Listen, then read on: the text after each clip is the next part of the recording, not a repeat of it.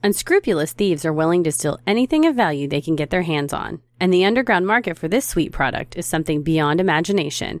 A simple breakfast table staple can net an enormous illegal profit, but the type of person willing to suck millions from a maple honey pot is also the type willing to do whatever it takes not to get caught. This week's episode is The Great Canadian Maple Syrup Heist.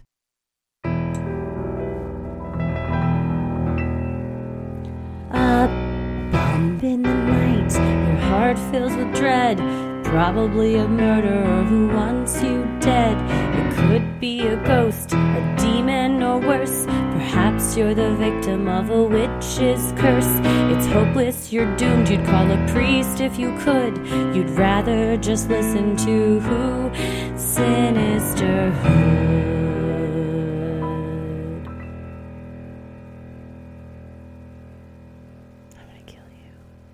Never before has a topic made me eat so much. I think I messaged you when I was researching and said, I just lost time staring at a picture of syrup being poured over French toast. and then I immediately texted Tommy and said, Can we have Buzz Brews for breakfast in the morning? Because they have this stuff called griddle toast, which is like French toast, but it's thinner. It's whatever bread they, I, ca- I don't know if it's sourdough bread or what, but oh my god, it's so good. And it comes with syrup and you can get it with like fruit and, and then it has like walnuts and stuff. Oh my god, it is so good. And I had it and it was uh, delicious. As I was researching this, I told Paris we're having breakfast for dinner, and I got French toast bites from Company Cafe, which is my favorite Dallas restaurant, and I ate them for dinner, the whole thing. It was awesome. And then this weekend, I ate even more pancakes, so I'm I'm syruped out. Pancakes are good. I uh when I was like 25, I was on this kick where anytime I would get drunk and come home from the bar, I would make pancakes. Oh, that's dedication. It was a mess. It was like, what can we make that's the messiest thing you can make that you're not going to clean up? And then the next morning, when you're feeling like shit, you get to walk down and you're like, oh, that's right. Uh, there's flour and milk all over my kitchen. You're like, who did this? they were good though, man. Yep. Worth it every time. Yep. And you got to have that syrup to go with it. Do you say syrup or syrup? I actually was thinking that earlier. I was testing my mic alone in the in the studio, going syrup, syrup, syrups. I guess like g- if I was genuinely saying it, I would say syrup. I say syrup too. Yeah, syrup. in the Netflix Dirty Money episode, I think a lot of them said syrup. So I wonder if syrup is more of a southern way of saying it. Yeah, maybe so. Syrup. Give me Syrup. syrup on them Mm. waffles. Waffles or pancakes? Pancakes all day. Oh yeah, Do you like waffles better? I'm waffle. I'm a waffle gal. Because it's uh the little squares hold the syrup in. Uh, mine are Snoopy shaped, so it's more of a Do they have? joyful. But doesn't the doesn't it still have little squares? I don't mean the No, square of the waffle, like the holes. No, there's no holes on him. It's just his face. It's an imprint of his face. So there's an edge around. So you, the syrup is held in Snoopy's face, and I Oh, just eat gotcha. his head. I have a Snoopy snow cone machine. It's so weird that they made all these peanuts home accoutrements. I had one when I was little and I loved it. And then as an adult, I would always talk about how much I missed my Snoopy snow cone machine. And then my mom found one and ordered it for me and gave it to me. So Mom, sweet. you literally like put ice cubes in the tiniest little thing that has these silver little blade. It's like a cheese grater. And then you crank it and out comes uh, shaved ice, I suppose. But, and then it comes with syrup. And, um, I remember it was like cherry syrup, but it's in the shape of Snoopy's doghouse.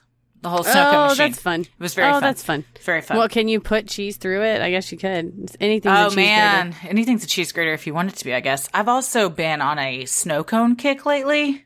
Oh, nice.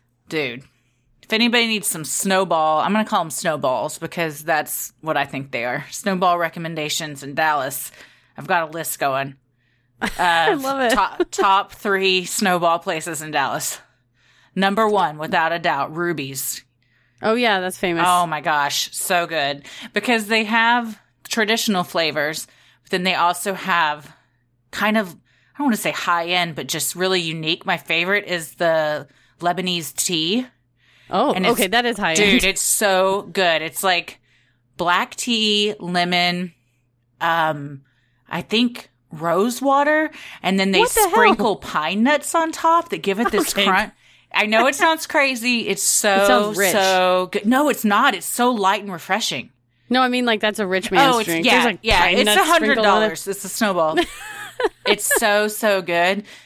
But then they have regular flavors too. Second, TC shaved ice. Okay. cash only, but it's so good too. They're more traditional flavors. They also have these things called knockouts where you can get a scoop of ice cream on top of your snow cone. Yeah. Yeah, yeah, yeah. Get out of here. Yeah. Third is I don't even want to put it on the list, but I'm putting it on there because in a pinch we had to go there the other day is Bahama Bucks. But Oh yeah, it's a good. It's a you know like if you're on a road trip and you had to stop and get fast food, it's like that. Like Come if you need a snow cone, coming off Ruby's and TCs though, I was like, this is trash. I literally took like four bites and threw it away because their syrup is just like a weird. It was a weird flavor. I don't know. I don't know. it's you know what syrup makes a difference. Also, do you get cream or no cream on yours? Depends on the flavor I get. Mm, okay. I like cherry no cream, and then if it's like wedding cake or something, I'll get cream. We were talking about. Tommy was like, "What do you think the most popular snow cone flavor is?" And I said probably cherry or watermelon. And then, but then I mm-hmm. was like, or something weird like wedding cake, which I did, That's that's, so not funny. really my thing. I don't get those flavors. I I will get cherry or watermelon, but wedding cake would be too rich for me. But I can see how wedding cake with the cream would be really Oh good. yeah, oh yeah. And if I go to TC's and put some damn ice cream in there, Dude, and then I'll go to all on- TC's. My favorite is my favorite traditional flavor is tiger's blood. oh yeah, Oh, with some cream. Get out of here. Damn, I have to go get a snow cone after So, this. oh, well, they're all closed. They all have early hours now because That's of the not. summer. I mean, that's fair. yeah, yeah, yeah. Well, we're talking about syrup so much because this week's episode is the Great Canadian Maple Syrup Heist. It's a crime, a breakfast crime. It's a it's a crime that many think ha ha ha ha, but really it's the biggest crime Quebec has ever seen. It's it's one of those things where on the surface it is oh that sounds like it's going to be a lot of puns, a lot of sticky situation puns. There have been But- those. The media love to use the sticky Oh, my- situation pun. Every YouTube video or like that you watch that's news coverage of this, they're like oh sticky situation Uh-huh. out of Canada, Rob. Yeah. But when you look at it, this is it, it's a serious. I mean, it's bigger than a bank robbery. Mm-hmm. It's bigger than it's than almost like Bernie Madoff kind of stuff. You know, it's embezzling. Bank robberies don't sucking it. last for a year. Yeah. If they did, Exactly. Jesus, something went terribly wrong on the bank's end.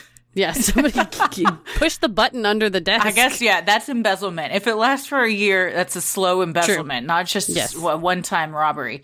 one time heist. Well, this was a suggestion from one of our Patreons, Luke. So thank you so much, Luke, for this. I had never heard of it. I don't think you'd heard of it, right? Nope, Mm-mm, I had Yeah. no idea. But take to Google, and I'm surprised we had never heard of it because there are 8 million articles written about it. It's quite. It's well covered. It's um the Netflix series Dirty Money did a whole episode on it, which was very interesting. hmm And um yeah, if you're from Canada, especially Quebec, I say Quebec by the way. If you say Quebec, that's cool too. Tomato, You tomato. But I'm going to be saying Quebec this episode. There's also several French names. So, as we always say, we're from Texas. So, This is how we talk. cut us cut us some slack. We do our best for sure. But um yeah, if you're from that area, this didn't happen that long ago, so I'm sure you remember it quite well. Well, and I've, I, the way I had, can equivocate it with us is that it's syrup in Quebec is like oil in Texas. Like there's a ton of people. It's their family business. They run their own rigs. They run their own farms. And they're subjected to these, you know, different rules and regulations. And thusly, you see there's some rich families and families that are struggling. And it's like the Dallas, but it's Quebec. Mm-hmm. Quebec. Do you say Quebec or Quebec? I would say Quebec. Yeah, I say Quebec. Also, when you said I'm going to equate it to something in Texas, my first thought was queso. Okay, if there's a queso heist, that would be that's why I'm going to jail. I you know, you like do those yeah. like if there's a queso Facebook. heist, I feel like you and I are at the center of that. We're definitely going to be uh, high on the suspect list. I will be a barrel roller for queso any Oh, yeah. day of the week. Mm, well, I'm Christy, I'm Heather. and let's get into it. Oh, Canada, the land of friendliness, cleanliness, politeness, hockey, and some of our favorite funny people like Jim Carrey, Mike Myers, Seth Rogen, and handsome Ryan Reynolds. But Canada has an even sweeter export than comedic talent maple syrup. Over 70% of the world's pure maple syrup supply comes from Canada, and the country takes its export very seriously. So much so that it is considered offensive to serve impure syrup made from artificial ingredients. And even the country's prime minister takes the best and highest quality syrup on diplomatic trips to other countries and offers it as a gift to foreign leaders. That's a good gift, though. That is a good gift. Also, now all I can think about is if like Governor Abbott took a jar of queso with him when he went to Wait. another country. What restaurant would it be? I know. That's what I've been trying to think. Well, along with my snow cone kick, I've been on a queso kick because sadly, more restaurants than you would think make their queso with chicken stock. Oh wow! And it is a real battle to find vegetarian queso. oh wow! Apparently, on the borders is it's one of those things where like they say it is, but also is it? Well, that's what places will tell me that something doesn't have gluten or Mm-hmm. wheat, and then I break out and I was like, I think you lied to me. Yeah, sometimes you can taste it and be like, this 100% tastes like chicken stock. But then other times you're like, ah, it could go either way. And it's kind of like, I'm just gonna, I really, uh, want to trust them because I really would like to eat this queso. So Just keep eating it and just I'm gonna, deal with it. I'm gonna believe what they told me. But yeah, um, I would take, if I was gonna take queso as a gift to someone, oh man, who would I take? I had on the border last night and it was good. This is the one that's supposedly vegetarian. It was spicier than you'd think. I like, yeah, I'm not as big a fan as a white queso as I am a yellow queso. Oh really? Do you like, which one do you like better? I like white queso if it has, uh, as my friend Ian Phillips from law school would say, he's got all the bullshit in it. Yeah. He'll be like, he'd go, give me a, give me an order of queso with all the bullshit in it, meaning like ground beef, avocado, Oh, okay. like pico, and you mix it all in. So there was a Mexican restaurant across from the law school that we would always go to that had white queso. Which that- one? Uh, it's called Benditos. Yeah. See, I don't like all the bullshit in it. I'm kind of a purist. I like Nice. I like peppers and stuff like that, but even when I ate meat, I didn't really like the ground beef and stuff being mixed in. But if you like white queso, Morocco's and Deep Ellum. oh, I do. I so do like Morocco's. They have spinach in there. It's very, very mm-hmm. good. Maple syrup is made from the sap of sugar maple trees that is boiled down into a delicious and sweet syrup.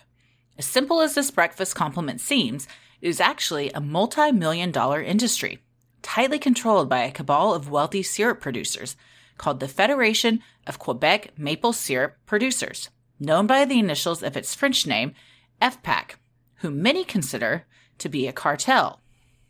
There, you know what? If there's money to be made, a cartel will crop up.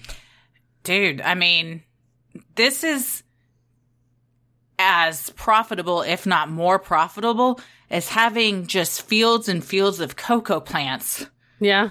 Or poppy seeds that you're going to make into Yes, absolutely. it's just a legal drug. Well, people people get addicted. Get addicted It's to that syrup, it's that sugar, yeah. sweetness.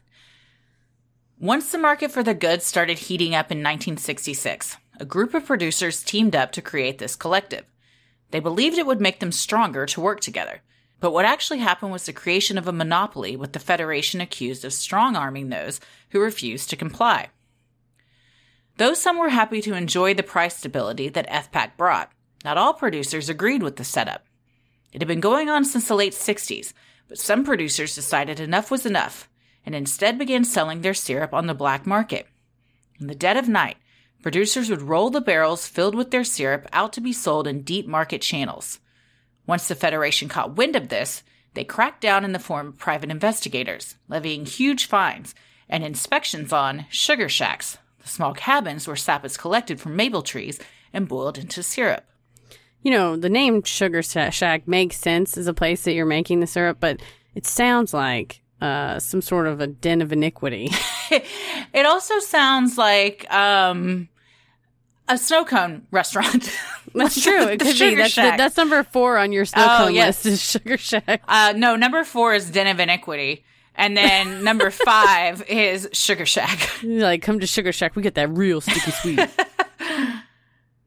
Why all this fuss over something as silly as processed tree sap? Maple syrup is incredibly expensive, basically liquid gold. Recruit oil sells for anywhere from 32 to $43 per barrel, pure maple syrup can go for anywhere between 1,300 to $2,000 per barrel. And the FPAQ wants to make sure they get their cut. Well, yeah, I mean, you're going to get a cartel popping up when $2,000 per barrel of this stuff and a barrel weighs about 600 pounds. That's cr- I, I mean that is the kind of stuff that causes cartels. Whenever you realize, hey, there's a fat market for this, like drugs or anything, it's going to cause someone to go, how can I exert power and control Absolutely. and also profit? Of the 13,500 syrup producers in Quebec, each are allowed to produce enough syrup up to a particular quota. Once the quota is met, they must take their goods to the FPAQ's warehouses. Some syrup is sold, with the Federation taking its hefty $54 per barrel cut, and syrup that isn't sold is placed in a strategic reserve to supply the hungry hordes in years where frigid winters or sweltering summers destroy the tree's ability to produce sap.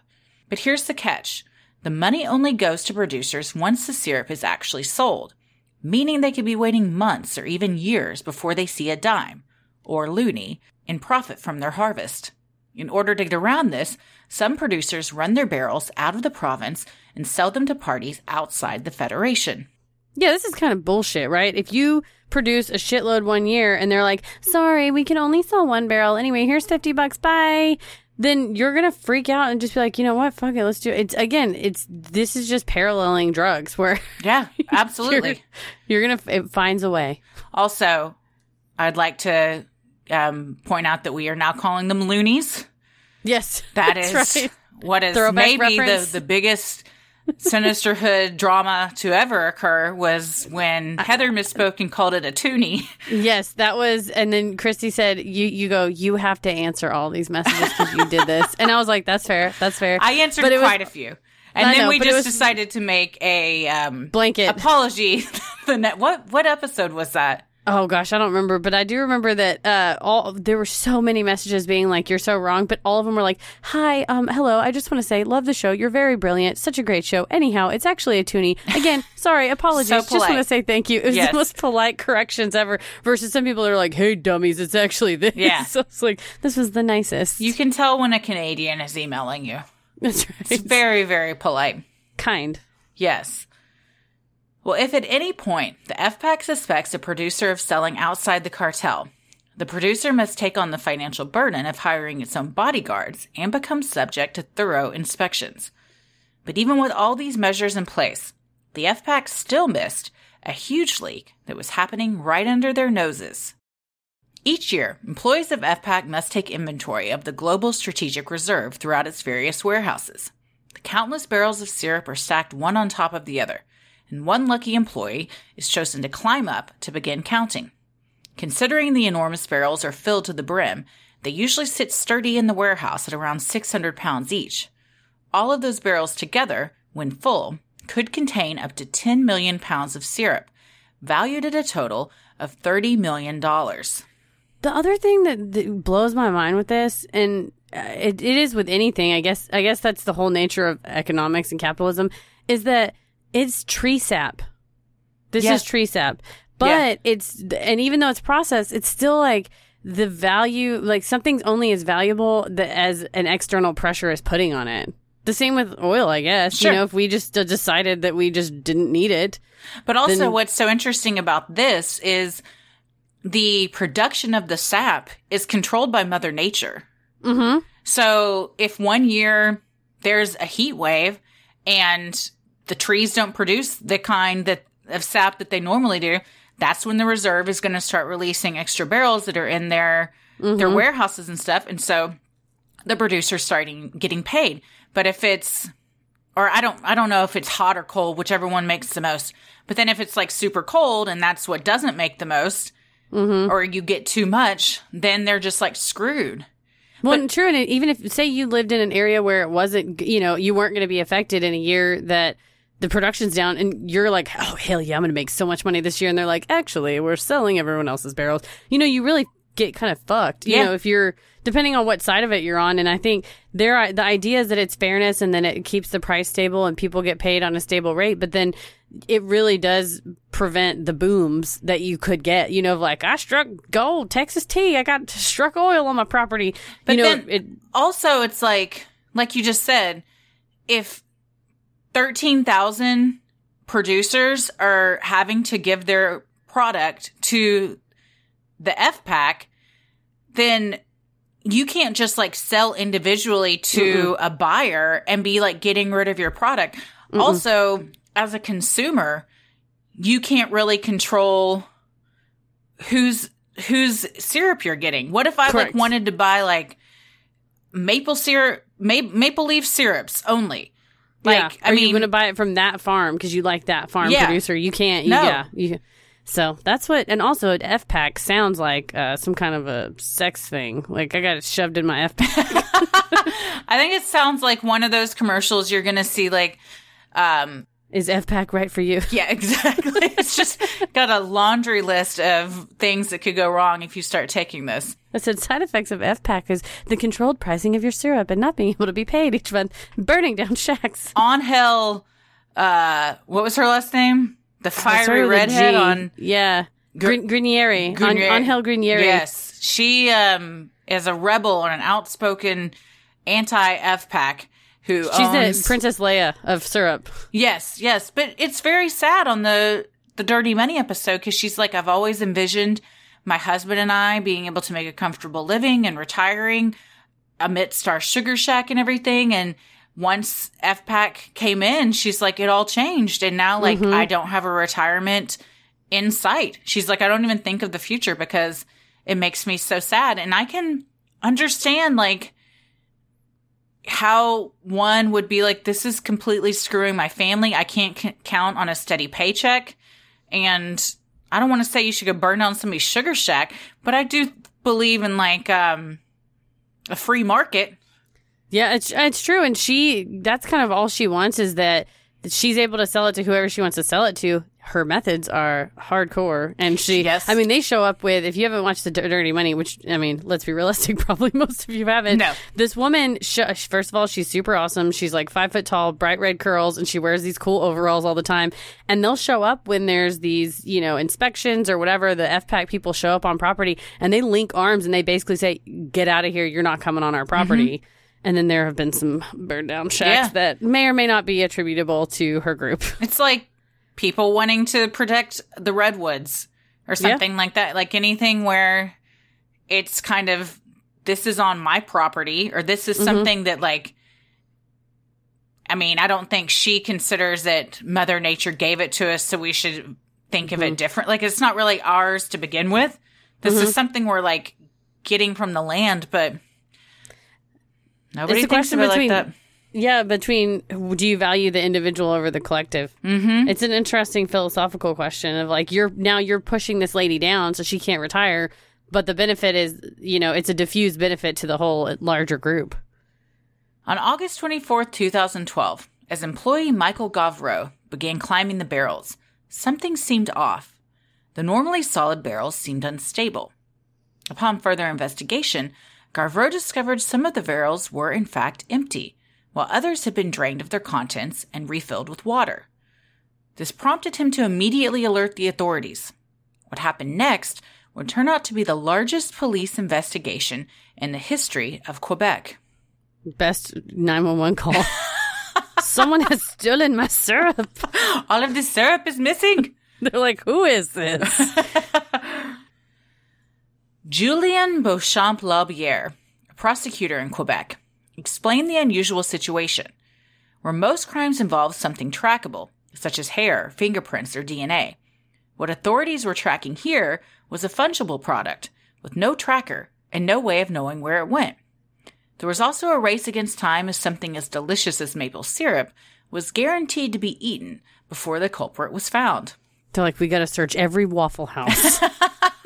Oh, I wonder how Canadians feel about Waffle House. I'm gonna bet that it's not real maple syrup that's on the table. You don't that's think? Just a conjecture. It's- just a little. I, I'm gonna I'm gonna agree, but I'm also not gonna shame Waffle House because it is I- delicious. Love Waffle House. Smothered covered hash browns. Come at me. oh yeah, that's Tommy's too.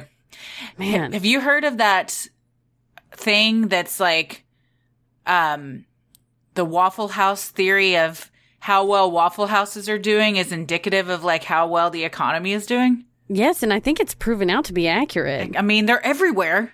Yes. So it stands to reason that if they're they start shutting down everywhere, that's a problem. that makes you nervous about an area. You're like the economic. The, it's like this is not a sustainable area. Mm-hmm. Another struggle was that the thieves hadn't actually stolen the barrels.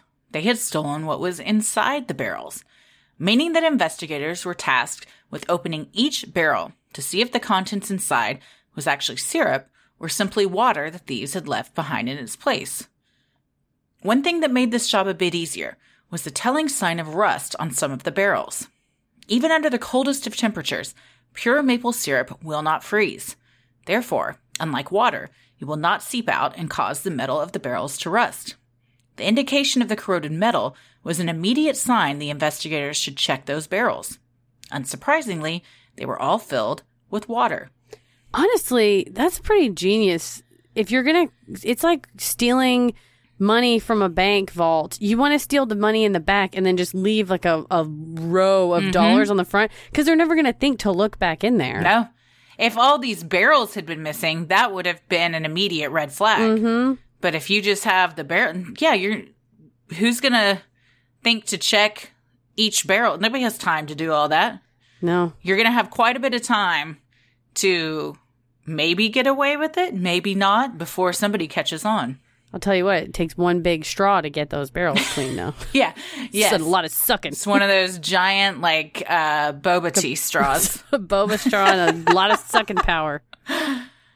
In total, 9,561 barrels, a total of 540,000 gallons, had been stolen, worth over 18 million Canadian dollars, making this the biggest theft ever in Quebec. The police interviewed over 223 witnesses to try and determine who would have the opportunity to move nearly 10,000 enormously heavy barrels. Fastest way to interview them: shake their hand. If it doesn't stick, mm. move on. You're good. That's You're a good, that's a good idea. Check the corners of their mouth. Smell their breath. Smell their breath. Anytime, anytime Ella has had syrup, I can tell. I mean, you just walk into a room, you're like, you had pancakes, didn't you? It's just like Yes. syrup. The smell of syrup, I love it, but Mm-hmm. it stays on you for days. Oh, you have to when you go to a restaurant or when you order syrup, pancakes and syrup. You're making a commitment for days. Yeah. It's like eating uh, like a white onion. If I cut up a white onion for a recipe, my hands are going to smell like an onion. I've just decided that that's what I smell like now. Yeah, that's how. That's this That's is my life. s- this is my life now. I, I'd rather be syrup than an onion. Yes, same. Investigators were baffled how this could have been going on for so long right under their noses. Media everywhere immediately jumped on the bizarre bandwagon of the Great Syrup Caper.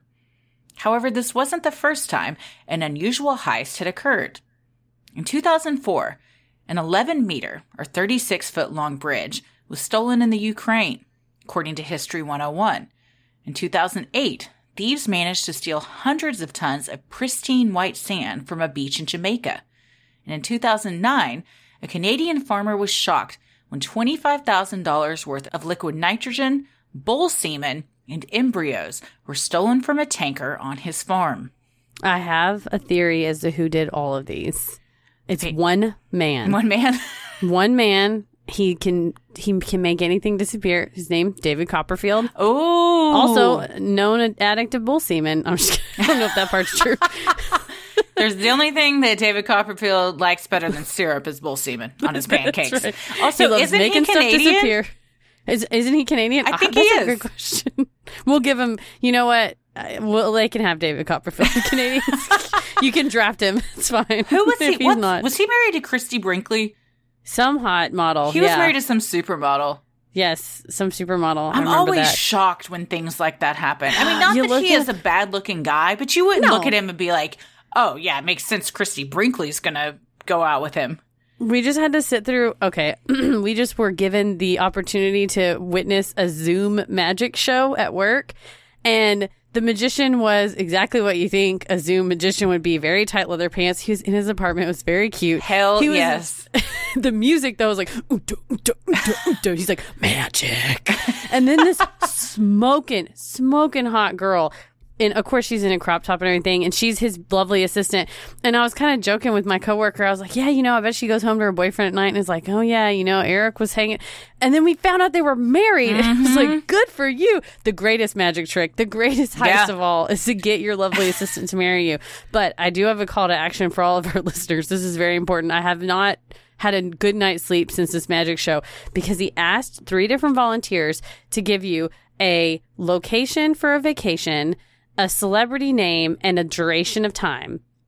And my coworker said the beach, Adele, for two weeks because they're basic as hell. But I would have said like I don't know the oh under the ocean or something crazy. What, what is it he- again? Say it again.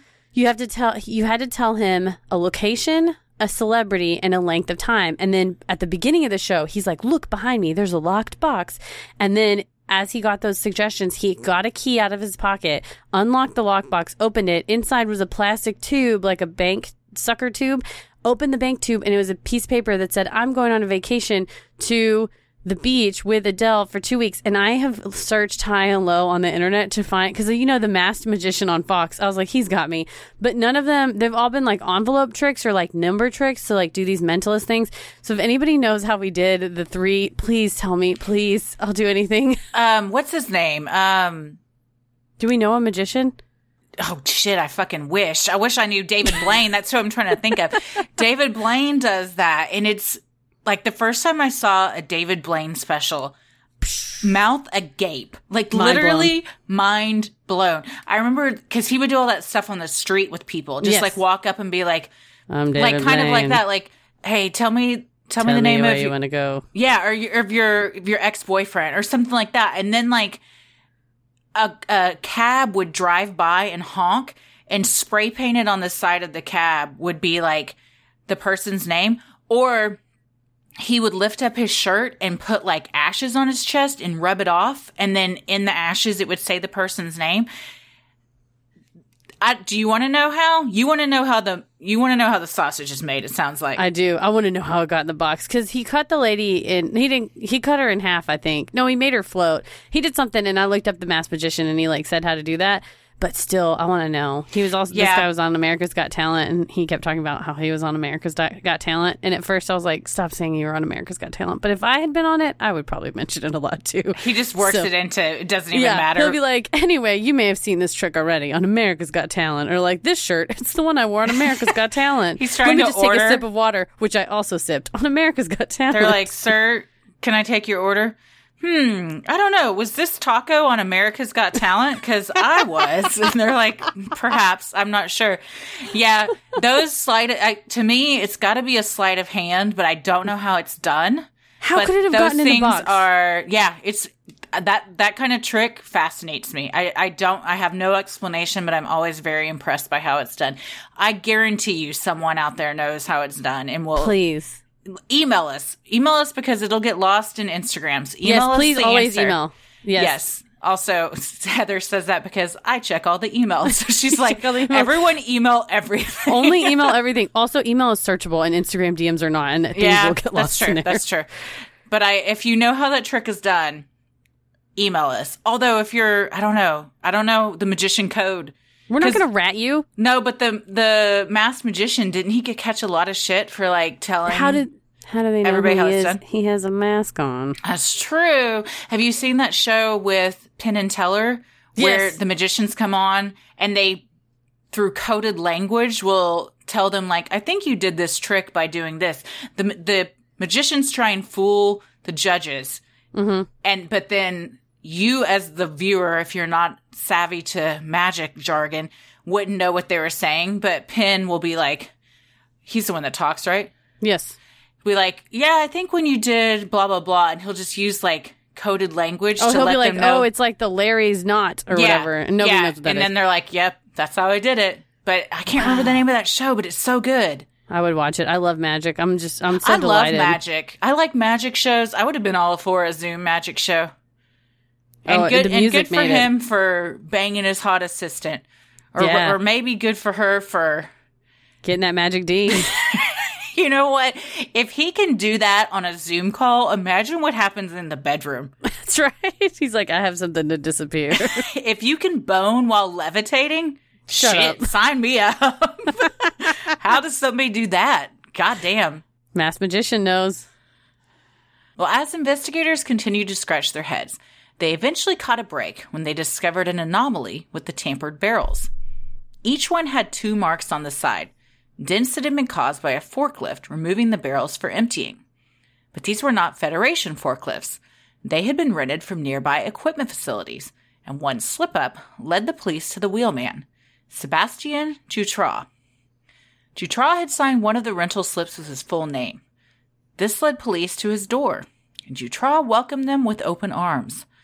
Though Jutras told investigators, and still maintains to this day, that he had no idea the syrup in the trucks was stolen, he has been identified as the link between the major players who actually ran the operation Avik Caron and Richard Valliere.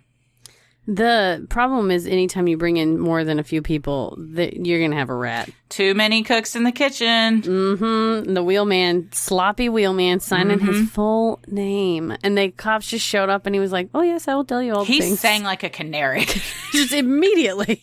they were just like like the girl in Dirty Money who is just a journalist knocked Oh, on yeah. his door and was like, "We're just doing an investigation." She's like, "Come right in, please." Yes, he told him everything again. I also think you know you you can't not expect that the syrup is being stolen when you take barrels to a creek. Like, you know what I mean? Yeah. It's not like I delivered them from one Federation warehouse to the other. It's like I snuck them away in the dark of night. And in the investigation, when he's being interviewed by the cops when they bring him in, he pretty much flat out is like, "Once I saw." Where they were going, I knew what was going on. Like, Yeah. maybe somebody didn't flat out say, This is hot syrup, but put Okay. two and two together and you're gonna know where it's going on. Hot syrup is the name of my new um, R and B album, by the way. Hope everyone likes it.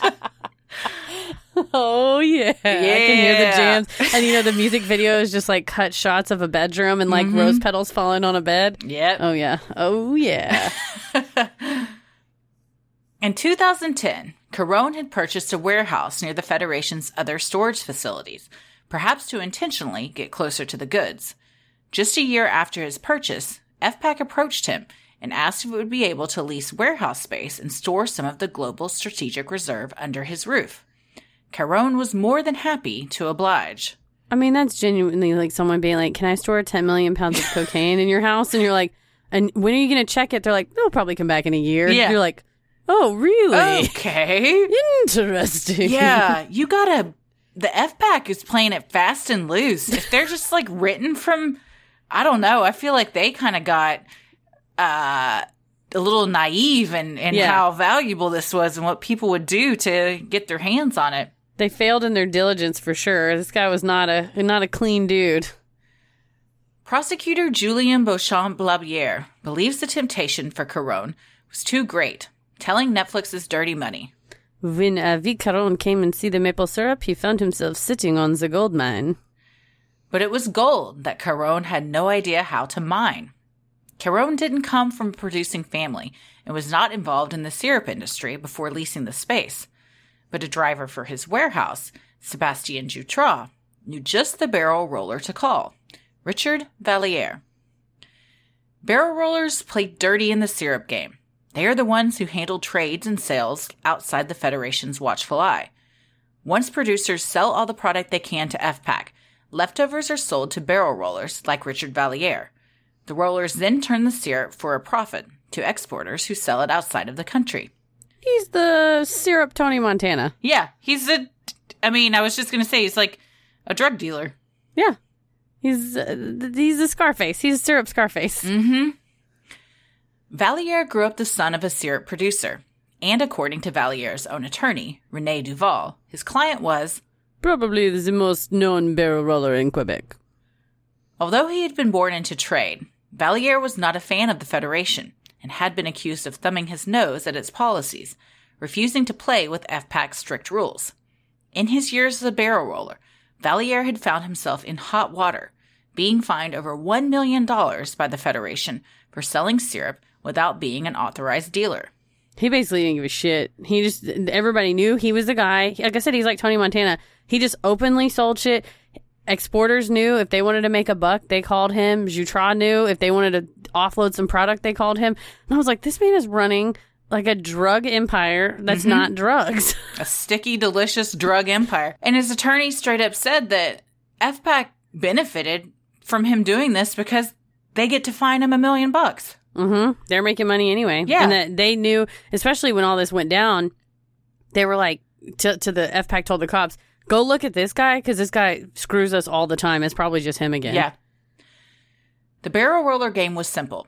Valliere would sell syrup from producers to exporters located in nearby New Brunswick or Ottawa, Ontario, where the syrup is not subject to restrictions. Those exporters would then find a way to sell it outside of the country and circumvent the Federation altogether. So when Caron asked Jutras if he knew how he could skim some of the sweet amber gold under his roof, Jutras hooked him up with Richard Valliere. And that's why I don't believe that Jutras was like, I did not know it was stolen. You're like, you, you, you, really want to introduce the drug producer to the drug dealer. Yes. You're not No, his hands were sticky with this situation, if you will. just as sticky. Jutras introduced Caron and Valliere. They all agreed that, as the warehouse owner, Caron had access and would be the one to steal the syrup. Jutras would assist by removing the barrels and bringing them to a separate warehouse rented by Valliere. Meanwhile, they replaced the stolen barrels with dummies, painted and stamped to look exactly like they belonged to the Federation. In the beginning, the men would refill the barrels with creek water after emptying them. However, as time went on, they became careless and started returning empty barrels to the warehouse. Once the switch was made, Valliere would do his usual role, selling the goods to exporters who shipped it across the globe. For over a year, their operation seemed to run smoothly. Well, it does stick it to FPAQ because they get 50 bucks a barrel. But who it also sticks it to is the people that made the syrup. I'm just I'm just now realizing. Cuz they make their money when True, it's yes. sold. They don't make their money till it gets sold, so then it's never going to get sold cuz it's been stolen. I'm sure it's insured. Yeah, it would make much more sense for the producers to, if this is the route they want to go, to sell to Valliere directly Correct. and yes. just have get paid that way. Yeah, but since I guess they kind of all did get screwed, but on the dirty money Angèle is she says I followed the case from beginning to end because I will always support people that are like me and are just trying to to make a buck in this industry where we're all getting screwed. So it didn't seem like she considered it that. Yeah, and I don't. I, I'm. They're kind of villains just because they stole a bunch of money. In theory, you know, a, Sure. a liquid version of money. But I was just thinking, at the end of the day, the the Federation did lose out on money, but they also lost out on the stuff that they could sell that then they would go pay the producers with. But I think as long as the Federation's getting screwed, the the eh, rebel yeah. uprising is happy. That's true. Even though Valliere had been a seasoned roller, he had no idea who he was working with. Avik Caron was not some simple warehouse owner. Rather, rumors swirled that Caron indeed was connected to the Italian mafia. By the time Valliere started to get nervous, he found it was too late. He was in over his head and couldn't untangle himself from the mess he had made. You always see people like this who get into doing massive amounts of crime and then go, "The guy I'm working with is kind of terrible." You're like, "Do you think so?" Oh, Do you think? really? Does anyone get to the point where they're making millions of dollars illegally and say, you know what, guys, we're a great team? You know what? I'll never turn on you. Everyone is just a real stand up guy. And I, I can't see this going bad. I mean, it's any classic d- drug game. It all starts off great. Everyone's living the high life. No pun intended. Money's just being spent on anything you want. And then eventually someone flips. hmm You get the screws put to you, and all of a sudden you turn on each other. Exactly. Text messages between the burner phones that the men began using show that nerves ran high. One message read, A guy from the Federation saws a truck. with a response saying, Stay calm, please. On the day that the Federation showed up to do its annual inspection, the men began to panic. They devised a plan to turn the warehouse lights down low and make a lot of dust so that it would appear that the dummy barrels had been sitting there for months. This is not a crack team of uh, criminals. they are the most geniuses. Just put, first of all, put freaking water back in the barrels, you lazy idiots. Also, um, again, kudos to the politeness. Stay calm, please. It's Stay calm, like- please. it's not like stop texting this, you fucking idiot. And Calm the fuck down. Phones. Calm the fuck down. Also, throughout the entire Dirty Money episode, all of the text messages that they show take place over these dinosaurs. Yes, it's because the where they met was this this gas station. They were all about this gas station off of Highway 20 or whatever in Quebec, and there was there's these giant dinosaur sculptures, and I so guess many like dinosaurs. to put you back back in the mood of like where this heist went down. The men met at a gas station with some fun dinos. So, So, all of these texts are happening over, and it looks like the dinosaurs are texting each other these messages. They're the ones that really did the crime. Mm-hmm. As police conducted their hundreds of interviews, several suspects began to emerge, and Caron was an obvious one. Previously convicted of a crime involving a car theft and fraud, the police looked into his involvement right away. They also quickly came to suspect Valliere because of his reputation as a barrel roller and possible involvement in a 2003 syrup heist. He's a serial syrup heister. You know? Say that three times fast. Mm-hmm. Well, that's what his his uh, lawyer said. They wanted to pin it on him the whole time because he was very well known. He Yes. basically just said he's famous. He would. It's again. He's like Tony Montana. You're flashy. You're loud. You're proud about what you do. They're that's who you're, is going to be. It's going to put a target on your back. He was a natural scapegoat. Mm-hmm. But the rented forklifts are what led officers to Sebastian Jutras, who was more than willing to sing like a canary and tell the cops everything he knew. He not only turned on Caron and Valliere, he told police that Etienne Saint Pierre, a local syrup exporter, was involved as well. Soon, everyone involved was arrested. When Caron and Valliere found themselves arrested and sharing a holding cell, Caron's mafioso mentality showed itself again. According to Valliere, Caron threatened if Valliere opened his mouth, he would be shot in the head. I will shoot you in the head if you rat me about this syrup. It's like, oh my god. Also, why were they sharing a cell? I That don't know. That's- like a conflict of interest. It's a terrible idea because they're going to get their story straight. That's what I'm saying. Yes. yeah, terrible. As the trial for the co-conspirators began, Valliere testified that initially Caron told him that he had made the syrup himself. But Valliere came to suspect the syrup was stolen when Caron suddenly appeared with an enormous truckload of syrup packed professionally in distinct barrels used by FPAQ. St. Pierre also proclaimed his innocence to the jury, exclaiming, You can't prove what trees the syrup came from. which is true. That's you know that's a, a, pro- fungible product like this is there's no DNA. That's what the Julian, the prosecutor, said. We could not test the DNA of the syrup. No? Yeah, he Yeah. says on the on the show, it's like if um all the milk out of Mhm. everybody's refrigerators was stolen and then you call and say, Well, all my milk's stolen. I need you to find out who took my milk. It's like, how on the earth would you figure that even out? if you you find it, you can't say, "Well, that's the milk that was gone." It's like, well, how do you know? I mean, in theory, it's a genius crime. Mm-hmm. One to very hard to be tracked.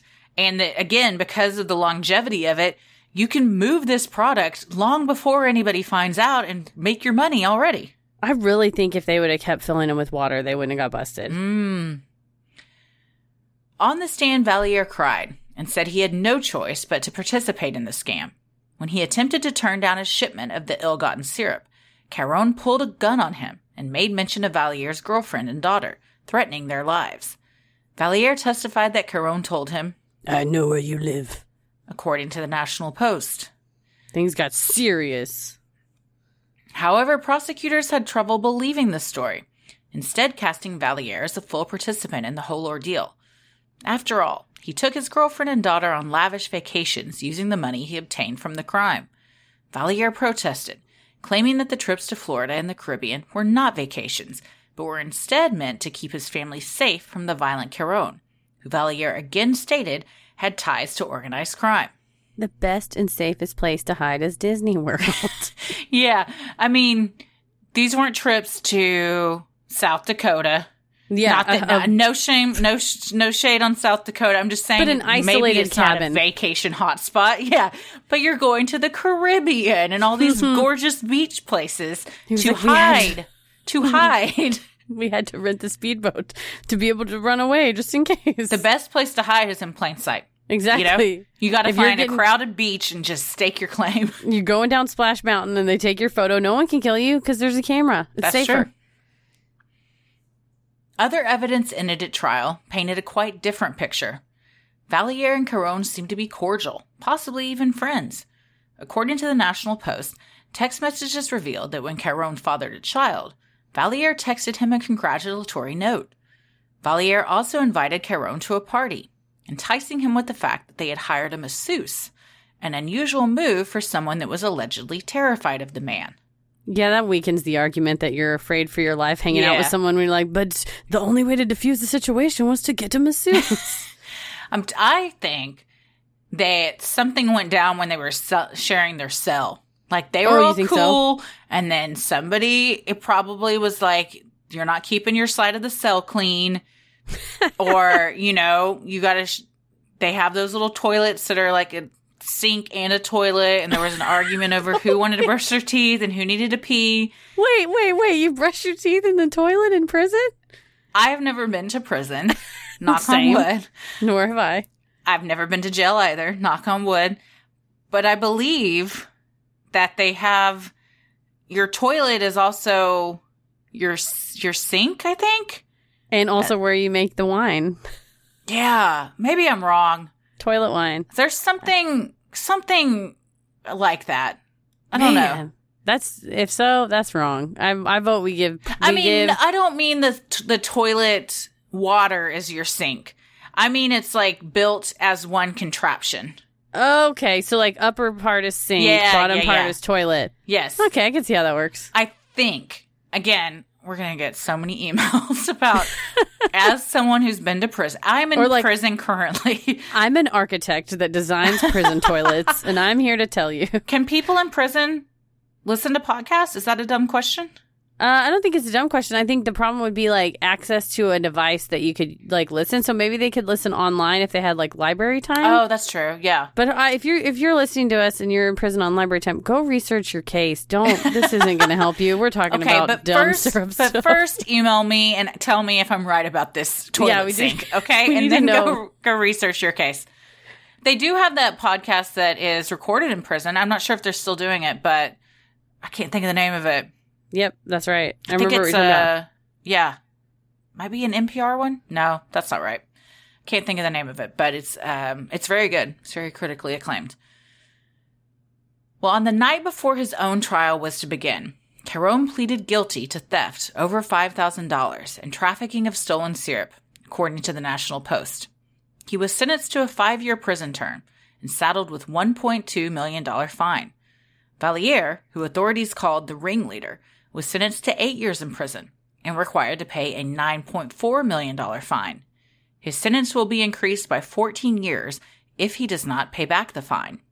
The exporter, Etienne St. Pierre, received two years home confinement and a $1.03 million fine.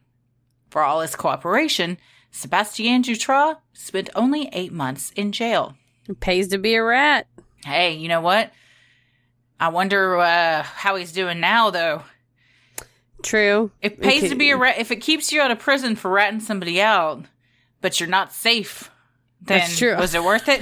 Avik Avit Caron's going to come after you with his mafioso Mm-hmm. mentality. I mean, all these guys need to watch Goodfellas. That's all I'm saying. You could learn a lot. I just started watching Fear City on Netflix, which is about the mafia in the 70s in New York. Oh, nice. Fascinating. Yeah, that's one of um, my favorite subjects is mafia, especially like New York mafia and everything. Oh, I you gotta love watch this. mafia movies. Is this a, a documentary series? It's a Netflix, yeah, it's a new Netflix documentary series, and they focus on the five crime families of the 70s and then the FBI teams that were formed to in order to take them down.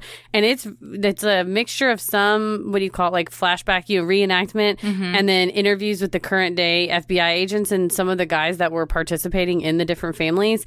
And it's just very well made and it's fascinating because they show like how they tricked the FBI guys into like letting them in the house and basically bugging their phone, bugging their TV and stuff by purposefully interfering. Some the little tech guy said, "Oh yeah, I figured out like the cable line. If I push this button, it would cause interference." So I just did it for like three days in a row. I messed with this TV so much that then I knocked on the door and said, "Hey, there's people in the neighborhood that have you know." Been having issues with their TV, and the guy's like, "Get in here right now, fix it right now." And he said, ah, "I might have to come back." He goes, "No, crack it open, whatever you have to do." He goes, "I literally sat there, had him hold the flashlight, and I put the mic in."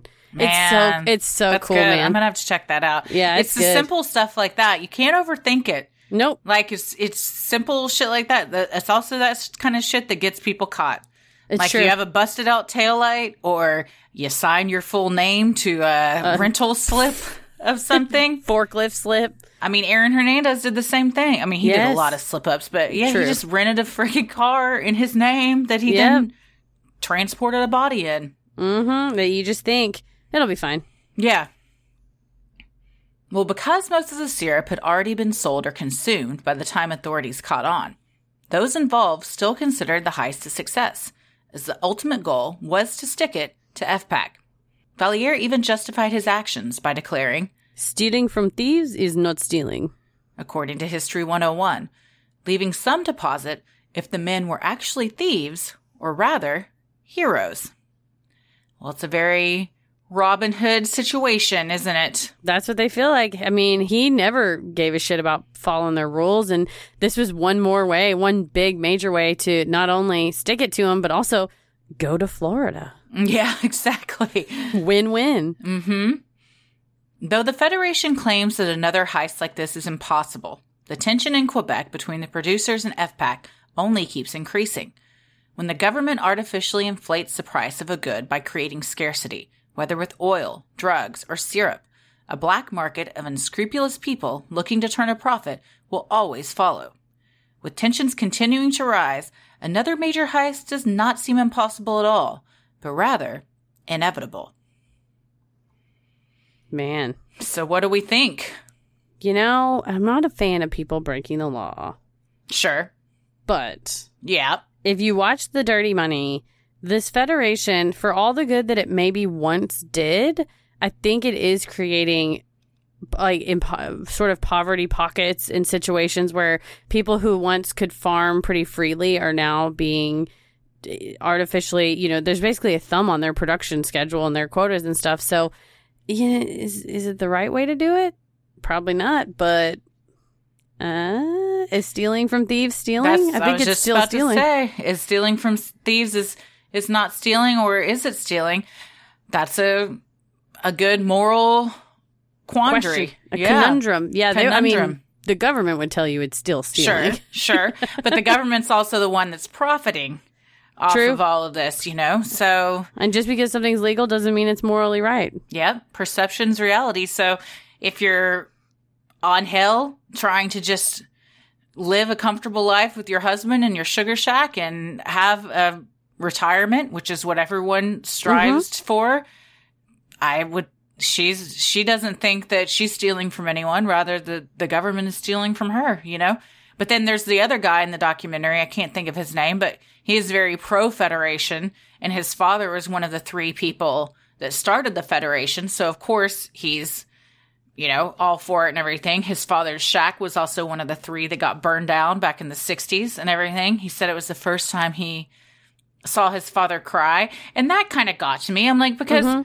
that is, it's still very sad. That is still their livelihood. So, hmm you know, he says that there's a, in the beginning, the F pack was all just gray hairs and you'd go to these conventions and everybody was old. But now there's a ton of young people and it's really a way for people to make a living and, and have a future for them and their families and that there's like a huge waiting list of thousands of people trying to get on it to to be a part of it. But my question is when the market is that saturated hmm how can anyone really make any substantial kind of money? Well, and true, and it's like if you that's I think that's what they're trying to protect against is t- that if everybody's willing to sell it, you know, if a newbie is willing to sell it for fifty percent cheaper because they don't know what they're doing or they don't have a lot of overhead, then you do have a saturated market. But it's like that with anything, and then what's the true value of something is if you keep it in a warehouse and choose when to sell it, then it's that's just artificially inflating the price of it. Mm-hmm. I also think it's funny, like the morality of our perception as people who love movies like Harry Potter, Hunger Games, Star Wars. We love these movies where like the downtrodden, the Angèle Greniers, the the rebels are the heroes that blow up the Death Star, that you know blow up Lord Voldemort or whatever, and turn the system on its head. But then when you see it in real life, you're like, that is offensive, and I don't approve of that. so it's just interesting that we love it. We like consume it as entertainment of like, yeah, down with the man. But then when it comes to it, we're like, put those people in jail for their crimes. See, watching this, I honestly didn't feel that way. I wasn't like, oh, I wish, I think all of these people should be arrested and jailed. yeah. And perhaps it's because it was stealing from the government and not an individual. And that's just kind of how my brain works because the government has so much money already, you know? That's true. So I don't know. I mean, I think there's pros and cons to both sides, and we're not Canadian, so in the end, True. we don't really get a say in it. You know what? This could be happening on American soil. Still don't get a say in it. No, I mean, I think there because in I wonder, and I, I mean, I guess I didn't want to get too far afield of the actual heist itself and like the generalities of maple syrup production. But I know there's producers in Vermont and stuff. You know, there's U.S. maple producers. Oh, absolutely. there's different trees. You know, it may taste different or whatever Sure. than the Canadian one. But that's the question. Is like, you know, they they don't operate under some cabal, and they seem No. to be making an all right living. And in fact, I read that since 2000, the growth of the industry in Quebec has actually dequ- declined quite a bit. And where it's surging and the most growth is happening right now is Vermont. And I wonder if that you you have a situation where you're so overly controlled that you move to produce somewhere else where it's more free. Mm-hmm. The land of the free tree. Yep, the land of the free tree. Well, let us know if you're from this area and you were involved in this. Maybe you have a sugar shack. Are you a producer? Do you work for FPAQ? Let us know if David Copperfield stole something from your house Yes. or a neighborhood. Also, I gotta say, one of my favorite parts of the Netflix show was how they have these, I guess, little festivals or mm-hmm. little carnivals, and they just pour out snow and dump maple syrup on it, and then kids will take little popsicle sticks and just twirl it up and eat it. And I was like, that, that. sounds delicious. Give me that. My friend that my friend Tyler, who's from Canada, told me that when they were in high school, they would go out into the woods and tap a tree or find a tree that was tapped and just make a snowball and just pour the syrup on the snowball and just eat it. Man, the original snow cone. Fuck yeah, yeah, yeah. That's Original. That's number one. yes. The original Canadian snow cone. From the source. Well, we love providing Sinisterhood to you at no cost. So if you like what you hear, consider supporting the show by donating to our Patreon. We are a small operation, creating the show for you by researching, writing, recording, and producing it ourselves. Any amount is sincerely appreciated and helps offset the costs of making and hosting the show. As a thank you, you'll also get some sweet perks like a Sinisterhood sticker, membership to our exclusive Patreon Facebook group for those in the Ruling the Airwaves tier, a special shout out on the show, a monthly bonus minisode, and Patreon exclusive video and audio content, like our weekly mix bags where we share three of our favorite things of the week. For more details on specific membership tiers, visit sinisterhood.com and click on Patreon in the top right corner to join today. And make sure you stick around after our sign offs to hear your shout out. So many of you have been tagging us in pictures of you sporting your sweet Sinisterhood merch. Keep those pictures coming. And if you want some cool Sinisterhood swag like t shirts, mugs, totes, and even clothes for your kiddos, visit sinisterhood.com and click on shop in the top right corner. The best thing you can do to help us grow is like, review, and subscribe on Apple Podcasts or wherever you listen to your podcasts. And please tell a friend who you think would like us to check us out. It means so much to us and really helps small podcasts like us get more exposure. You can follow us on Instagram and Twitter at SinisterhoodPod and like us on Facebook at Sinisterhood. Christy, I am on Twitter at Christy or GTFO and on Instagram at Christy M. Wallace. Heather? I am on Instagram at Heather versus the World and on Twitter at MCK versus the World. As always, the devil rules the airwaves. Keep it creepy.